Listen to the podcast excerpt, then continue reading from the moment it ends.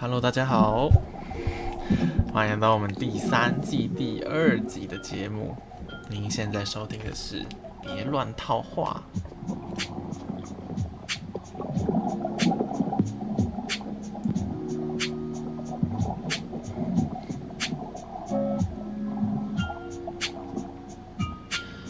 这个礼拜又发生好多事情啊！我之前就觉得说，没有录节目的时候，没有把这些特别想讲的事记录下来，你就会觉得说，这礼拜好像什么事都没做，就浑浑噩噩的度过7天了。但是第3季节目开始之后，我又每天在想有什么事情可以跟大家分享的，就觉得其实每天过得还蛮充实的吧。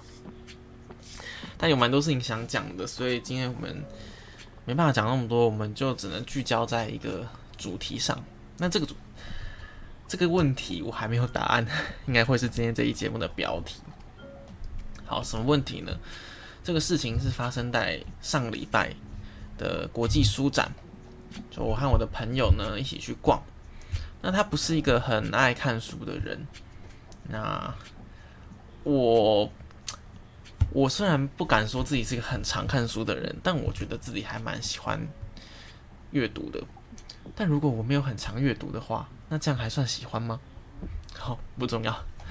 总之呢，因为他的女朋友找他一起去逛书展，那我很不要脸的就想跟他们一起去。然后走啊走，我那个朋友就在摊位上看到好几本，应该是古癌推荐的书单吧，里面就有一本《致富心态》。然后我就说我看过这本书，我觉得他写的很棒。然后就说怎么说？我就想要跟他推荐一下里面的内容，或是讲一下这本书在讲什么，但我却发现自己完全说不出什么内容，我只说得出这本书就很好看啊，我那个时候还贴了很多就是便条纸，说哪一个段落哪一个章节写得很棒，我看了有点感动，觉得很实用什么什么，但是我居然完全说不出来到底什么东西是实用的建议啊，还是这本书到底具体在讲什么。我就想说我什么都说不出来，我这样真的是读过这本书吗？然后你需要的时候拿不出来的知识，这样真的叫你的知识吗？因为现在有一种论调在讲的就是我们不需要懂得太多知识，只要我们知道如何在网络上或如何在某些地方能够找到这个知识就好，因为毕竟搜寻引擎的进步让我们很容易找到我们想要的资讯嘛。但是我变成是我们好像需要能力是如何下关键字，如何透过这些工具帮助找到我们想要的答案，而并非这个答案本身的这个知识这样。所以换一种讲法就是好像我们只要知道怎么用工具解决问题就好，我们不需要知道原理，我们只要知道按下 log2 会出现的数字，然后它怎么去帮助我们计算工程上的用途就好，我们不用知道计算机怎么算出 log2 的，是这样子吗？这是我的其中一个问题。总之我就在想说我什么都讲不出来，我真的是真的是看过这本书吗？我真的是把这个知识吸收到了脑袋里面吗？然后后来呢，我就因为我们那时候已经离开那摊位了，所以我就网络上 Google 一下致富心态的目录。那看着这个目录呢，我就稍微可以讲出一点点东西，就是我印象还记得的章节或讲到的故事还什么的，但也就只有一点点而已。那我后来回家之后，我就在思考这个问题，就是，读书的目的是为了实用性吗？是为了你在需要的时候可以用到里面的知识、里面的观点吗？那如果是这样，答案是这个是对的话，如果读书是为了实用而目的，那我没办法用文字表达出我学到的东西，我算是有把它吸收进去吗？因为虽然有些知识是不一定能够用语言表达的嘛，有时候是一种体验，是一种体会，比如说道可道非常道。但我觉得这一本书它算是蛮具体的内容，因为就讲是一些金钱观跟理财观内容。那我还没办法用文字表达出来的话，是不是我的问题呢？那还是说读书的目的是为了跟朋友分享，跟其他人分享吗？那如果把分享当作读书的目的，会不会很功利主义？就是我看每本书都在想的是，我要怎么把这本书好的部分推荐给别人，这样子吗？那虽然说以输出为目的的输入，就是当你在阅读的时候，你就想说该怎么把这个东西转化成你自己的知识，才有办法和别人讲嘛。这个方法好像能够比较能够帮助记忆。那或许会觉得这个想法是不错的，可是我又在想，那读书的目的，不应该就只是为了那个过程中阅读的快乐吗？这种快乐不是比较单纯、比较合理吗？那如果我们追求这个阅读过程的快乐，然后我就想到一本书，它叫做《失控的努力文化》。那我只看过前面一点点的内容而已，但是里面就有一些部分是我觉得有点让我醍醐灌顶嘛，就是有点震惊的想法。好，所以这个作者他前面在解释，在讲说他的生命历程是，像是工作狂那样，然后花了很多时间在赚钱，但他有点想要过一些他的理想生活是比较轻松悠闲的步调的生活。好，然后他就说，纵观我的一生，我一直受到驱策。这个词一直用来描述就读小学之后的我。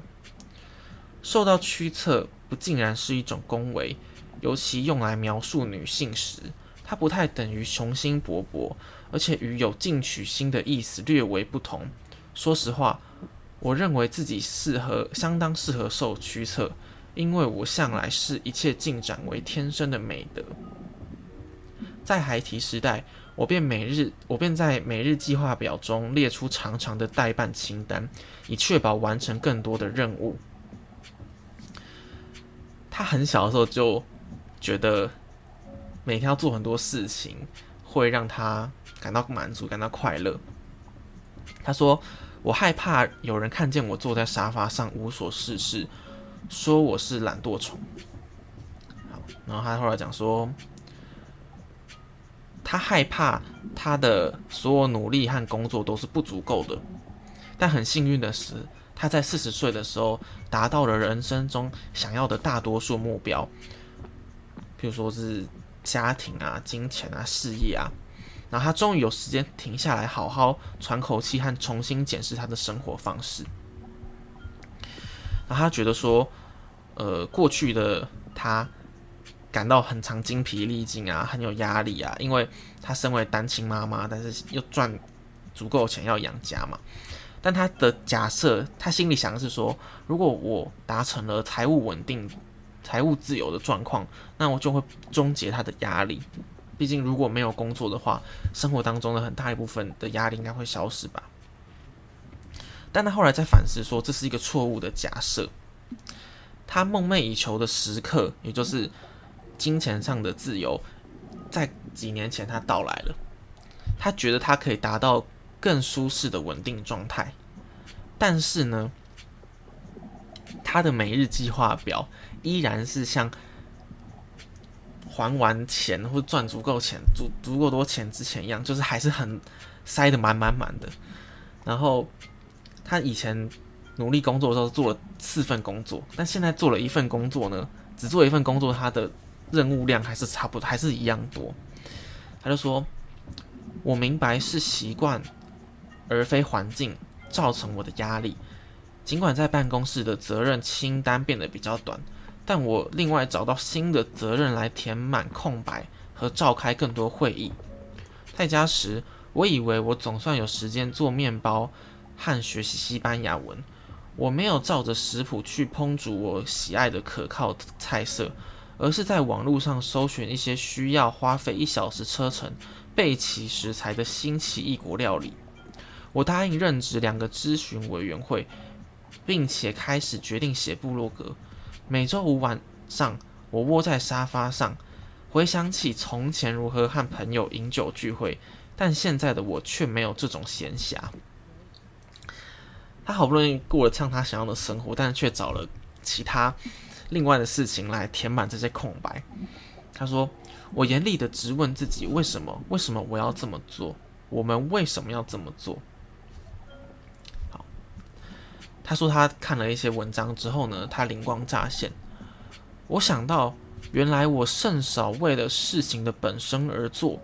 经常是为了满足想要不断进步和求取生产力的欲望。我们太多人迷惑于效率崇拜，我们受到驱策，却早已看不见我们的目标。我们用效率的高低而非满足感来评价我们的生活。光是这段我就很有感觉，因为我在上课的时候，有时候是一些程度比较差或是年级比较小的学生，这些课程我就会觉得很无聊，因为我就只是照本宣科把我讲义上的东西念给他们听，然后让他们去写题目，去订正考卷。然后我就会在这种时候做我自己想要做的事情，比如说我想要练习一些年级比较高的题目，然后以便准备之后的课程，或是看我自己的电脑等等的。我就变成是说，好像我会在今天上课前想我今天上课的空档我要做什么事情，而不是专注于投入我的工作。或者是我去做某件事情，我就会想，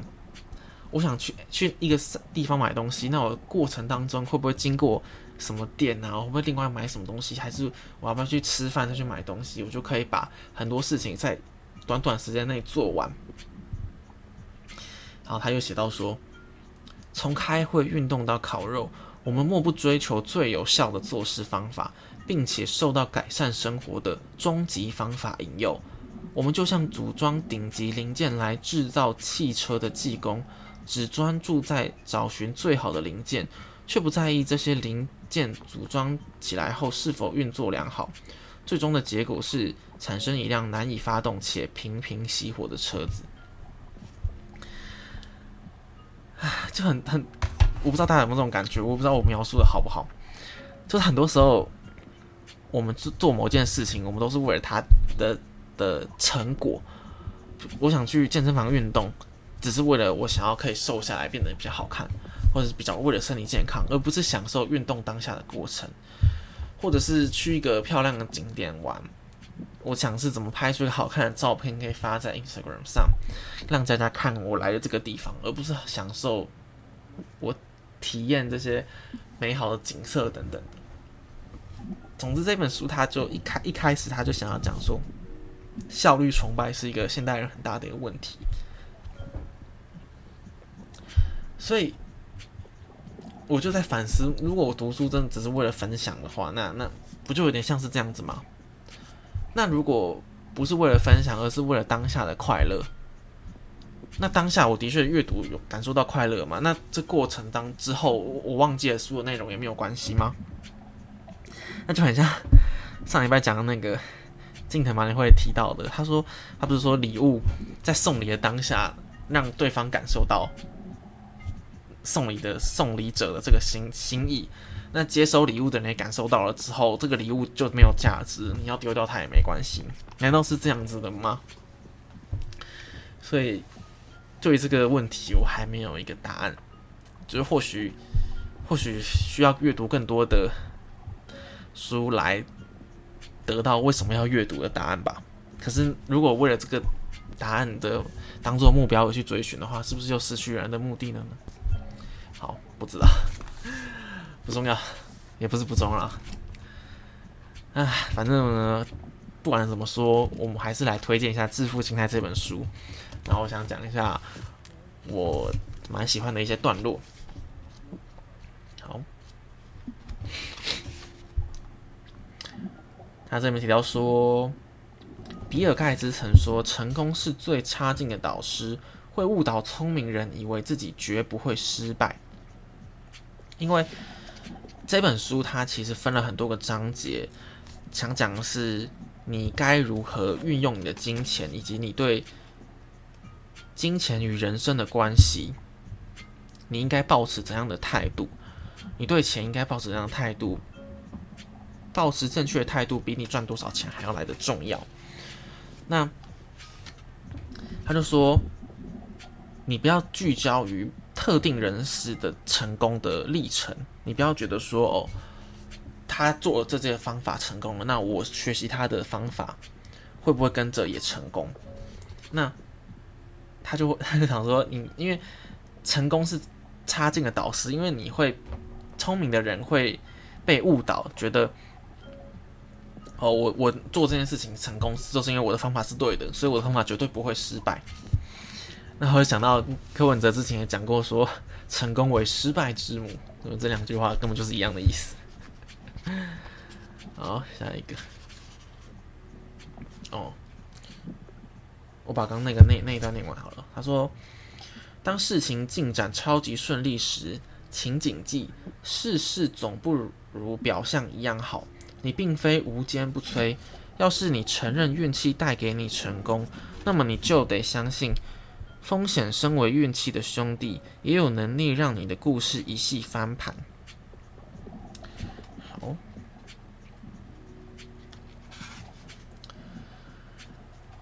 好，下一个。他说，前面有一段故事。总之呢，有一个人他遇到一个很有钱的人，然后他就说：“哦，是这样没错啦，不过我拥有一样你绝对没有的宝物，那就是满足感。满足感这三个字让我震惊，有两个理由。首先，因为我这一辈子一向是要什么有什么；再者，因为没有什么看法比满足感这样的看法还要精确。”作者说，满足感是我们社会的关键要素，包含许多最富裕、最有权势的人在内。现在看来，它指涉的范围似乎无边无际。有的时候，我们追求着物质上的东西，我们想要更多，不就是在追求我们的满足感吗？但是，满足感比较像是一个相对的东西，它不是绝对的。所以我们如果能够降低一点我们的标准的话，我们是不是就可以不用过度追求这些外在表象的东西呢？好，下一个。我说，某些事情长期来看会得到好处，但短期来看却几乎是毫无用处。这种想法并不符合直觉。不过，在我们生活中，有许多事情都是这样运作。一般人到了20多岁左右，许多无效多余的神经传导路径可能会被清除。2岁时就存在的突触连结，大约有一半会消失。但是，一般的20几岁成人要比2岁的小婴儿聪明得多。破坏不仅可能是进步的表象，也是摆脱多余之物的有效路径。他说，某些事情长期会得到好处，但短期看不出来。让我想到的是，有些时间管理的书，他会讲到说，把你要做的事情分成4个象限嘛，重要的事情，重要又急迫的事情，然后急迫但不重要的事情，不急迫又不重要的事情，然后最后一个是最常被大家忽略的，就是重要但不急迫的事情。这些事情你当下不马上做，你不会感觉到什么问题？可是你长期忽略这个地方的事情，这个像什么？比如说像健康，你今天没有去运动，你今天没有吃足够的蔬菜水果，一天可能是不会怎么样。它不是一个很急着会马上会让你发生改变的事情。可是你长期忽略了这个状况的话，产生的问题就也不是一朝一夕就可以改变得回来的。好，下一个，这个章节叫做长尾效应，我对这个章节是印象蛮深刻。那平常我们听到长尾效应，至少我之前听过的，他举的例子是在书店，就是我们通常会觉得说书店应该要摆上很多的畅销书，因为畅销书是最多人买的嘛。那你会在书店里面看到很多你觉得很少人会买的书，不管是专业的书籍，还是你觉得写得很普通的书籍，或是你觉得很冷门的题材没有人会想看的书籍，但很多在书店都找得到。为什么？因为畅销书带来的营业额，可能10本畅销书带来的营业额会跟100本这些感觉没有人买的书带来的营业额一样多。反过来讲，我们累积的足够多的，感觉不那么畅销的书，它也能够为书店带来足够的可观的营业额。那他在讲在财经上的例子、工作上的例子，指的是说，有些新创公司或者是研发公司，他们研发出很多感觉很失败的产品，这些失败的产品都耗费到许多人力和金钱。可是只要这几百个、几千个失败的产品当中，只要一个成功了，那他所赚取的利润就可以完全掉 cover 前面的损失。然后他就在讲到说，什么有一个喜剧演员，他在巡回表演之前呢，他在底下的一些小酒吧的 open mic 可能就讲了40场50场，这40场50场可能每一次好几分钟的笑话只有一个笑话是成功的，但他累积了很多的失败中留下来的成功的笑话，再把这个笑话聚集起来，就可以去巡回演出了。那或者是说 Netflix 有很多企划案，这些企划案拍出来的影片影集不一定每个都成功，而且事实上是大部分都失败了。可是只要这100部影集有一个是成功的，那就能够打响这些名号，让大家继续订阅 Netflix。 所以他指的是工作上的长尾效应，你可能很多的投资都失败了，但只要你还撑得下去，说不定就会有一个成功的投资让你赚回前面的东西。当然这个前提是你必须持续的留在这个市场上。他又提到一个例子，他说巴菲特他在2013年的股东大会上表示，他这一生拥有400到500只股票，其中10只为他赚进大部分的财富。查理蒙格也跟着表示，如果你将波克夏少数的顶尖投资案排除在外，它的长期绩效记录就显得相当平凡无奇。当我们格外关注成功的榜样时，往往忽视他们的收获其实来自整体行动的一小部分而已。而让我们觉得自己很失败、受到损失和挫折，就像是犯下一些错一样。但是我们有可能犯错，也有可能地方做对，就像那些大师一样，当他们做对的时候，可能做得更正确，但他们也可能和你一样经常犯错。好，下一个他讲的这个章节讲的是自由。他说，最有价值的财富是有能力每天一早醒来时说，今天我可以做任何我想做的事情。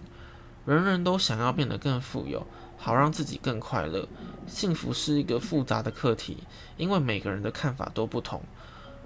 不过如果幸福有个共同的特性，也就是带来快乐的一种通用燃料，那么这个特性就是人人都想掌控自己的人生。只要你想要，你就有能力在你想要的时间与你想要的人一起做你想做的事情。这样的能力是无价之宝，也是金钱付给你最高的红利。但我们常会觉得，好像一定要足够的金钱才能够完成上面所讲的内容，但或许不用了。跟朋友和家人吃饭，或许不需要赚大钱才能得到这些东西吧。我们是不是应该把就是某些东西的先后顺序把它重新思考过呢？好，下一个，这个章节就是我当初还没想跟朋友推荐这本书，但是我还没看目录的时候，我唯一记得的故事。好，他讲的是说，我们看到路上开，比如说法拉利、开兰博基尼跑车的车主，我们看到这个车开过去的时候，我们会投以羡慕的眼光。但是我们常常不是聚焦在开车的人到底是谁，我们常常聚焦在的是这个车子本身，然后并且我们在思考，如果我有这台车的话，那会有多好？那会有多少人抱我投以羡慕的眼光？但这个故事呢，本身有一个谬误，就是当你是旁观者的时候，你在意的其实不是车主本身是怎么样的人，而是在意那个物品本身，而且想的是我拥有物品本身会怎么样。但当你今天是车主的时候，你会觉得大家对你投以羡慕的眼光是针对你这个人，但实际上那些人看着你，其实不是在看你这个人有多好，他是觉得你拥有的东西有多好。这有点讽刺啊。他写说，你其实很少会想到，哇，开这辆车的家伙真酷。相反的，你会想，如果我有这辆车，大家会觉得我很酷。但实际上，你真的拥有那辆车了，大家也不觉得你很酷，是觉得那台车很酷。没错。好，最后两个，198页，这个也是我觉得蛮有感触的事情。他说，历史终结错觉是心理学家说明人类敏锐意识到自己过去经历巨大变化，但低估未来自己的个性、欲望与目标可能改变的幅度。你可能在30岁的时候觉得说，我过去10年真的改变了很多，从一个大学生懵懂懂的，然后到出社会，经历社会的历练，然后换了不同的工作，可能认识了不同的对象，然后我终于在30岁这个时候呢，开始找到了一点自己理想的目标，自己喜欢的工作的状态，自己理想的伴侣啊，什么什么什么的，觉得啊，过去的我变化很多，但未来我终于可以步上正轨。但其实人类就会低估，你过去10年有这么大的改变，其实你未来10年很有可能有很多不一样的改变。你会觉得，未来我好像走到一个很正常的平稳的路，但其实你也会遇到很多很多不同的变化。那你又等到你某一天，你又回想起来，30几岁的我是不是经历好多好多变化？那40岁了，我终于可以更安心的做我想做的事情，更平顺的生活要来了。但其实又不是嘛。我觉得这个心态大家可以观察一下自己。好，最后一个，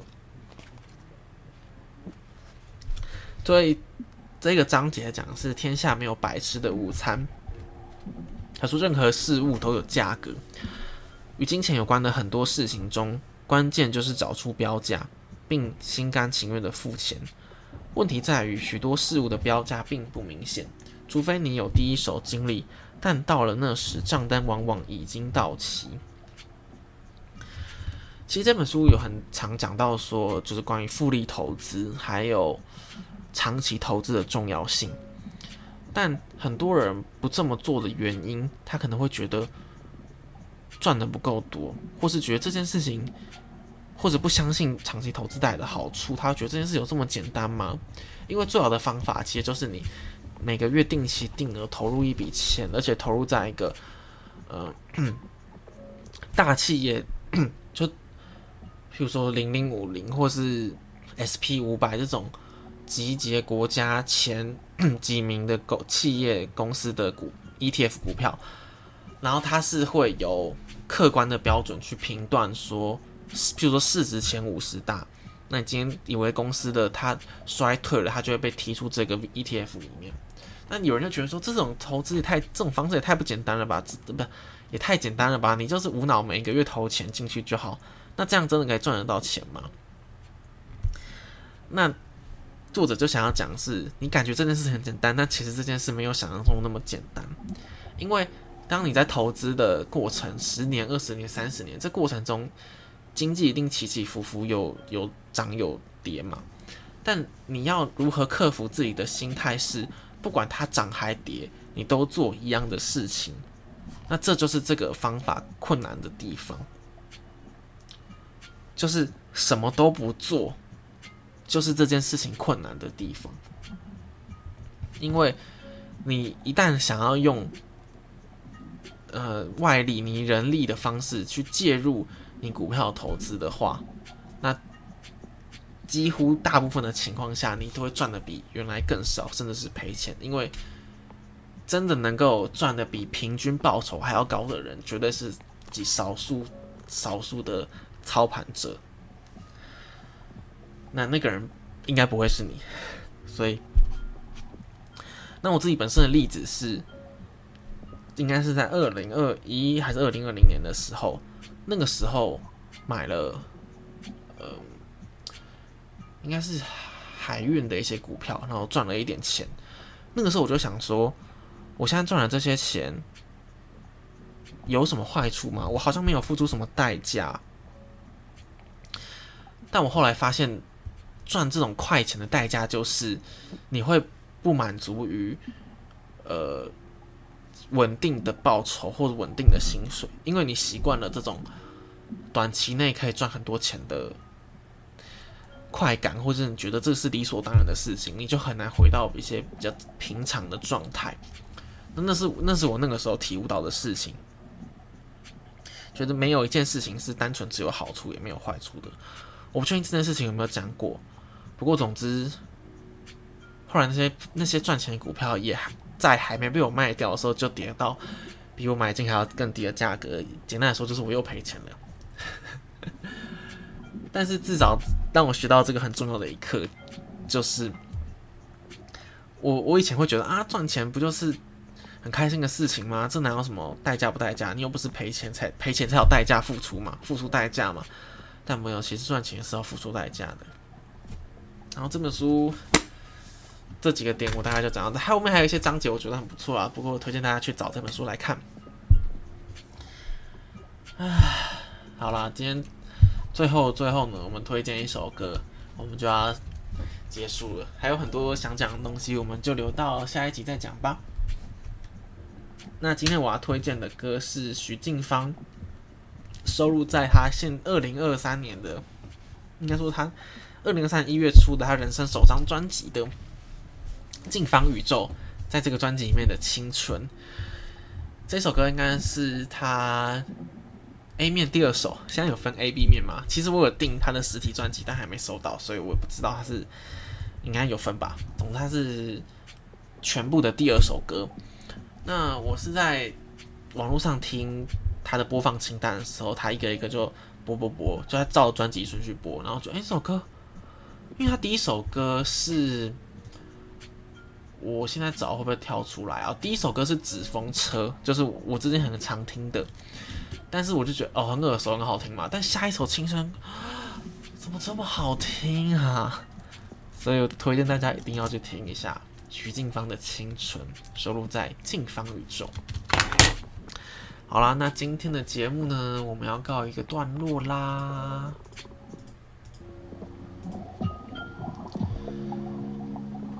我好像玩了几天才录，抱歉，我一定会准时的，下一集会准时的。好啦，大家，拜拜啦。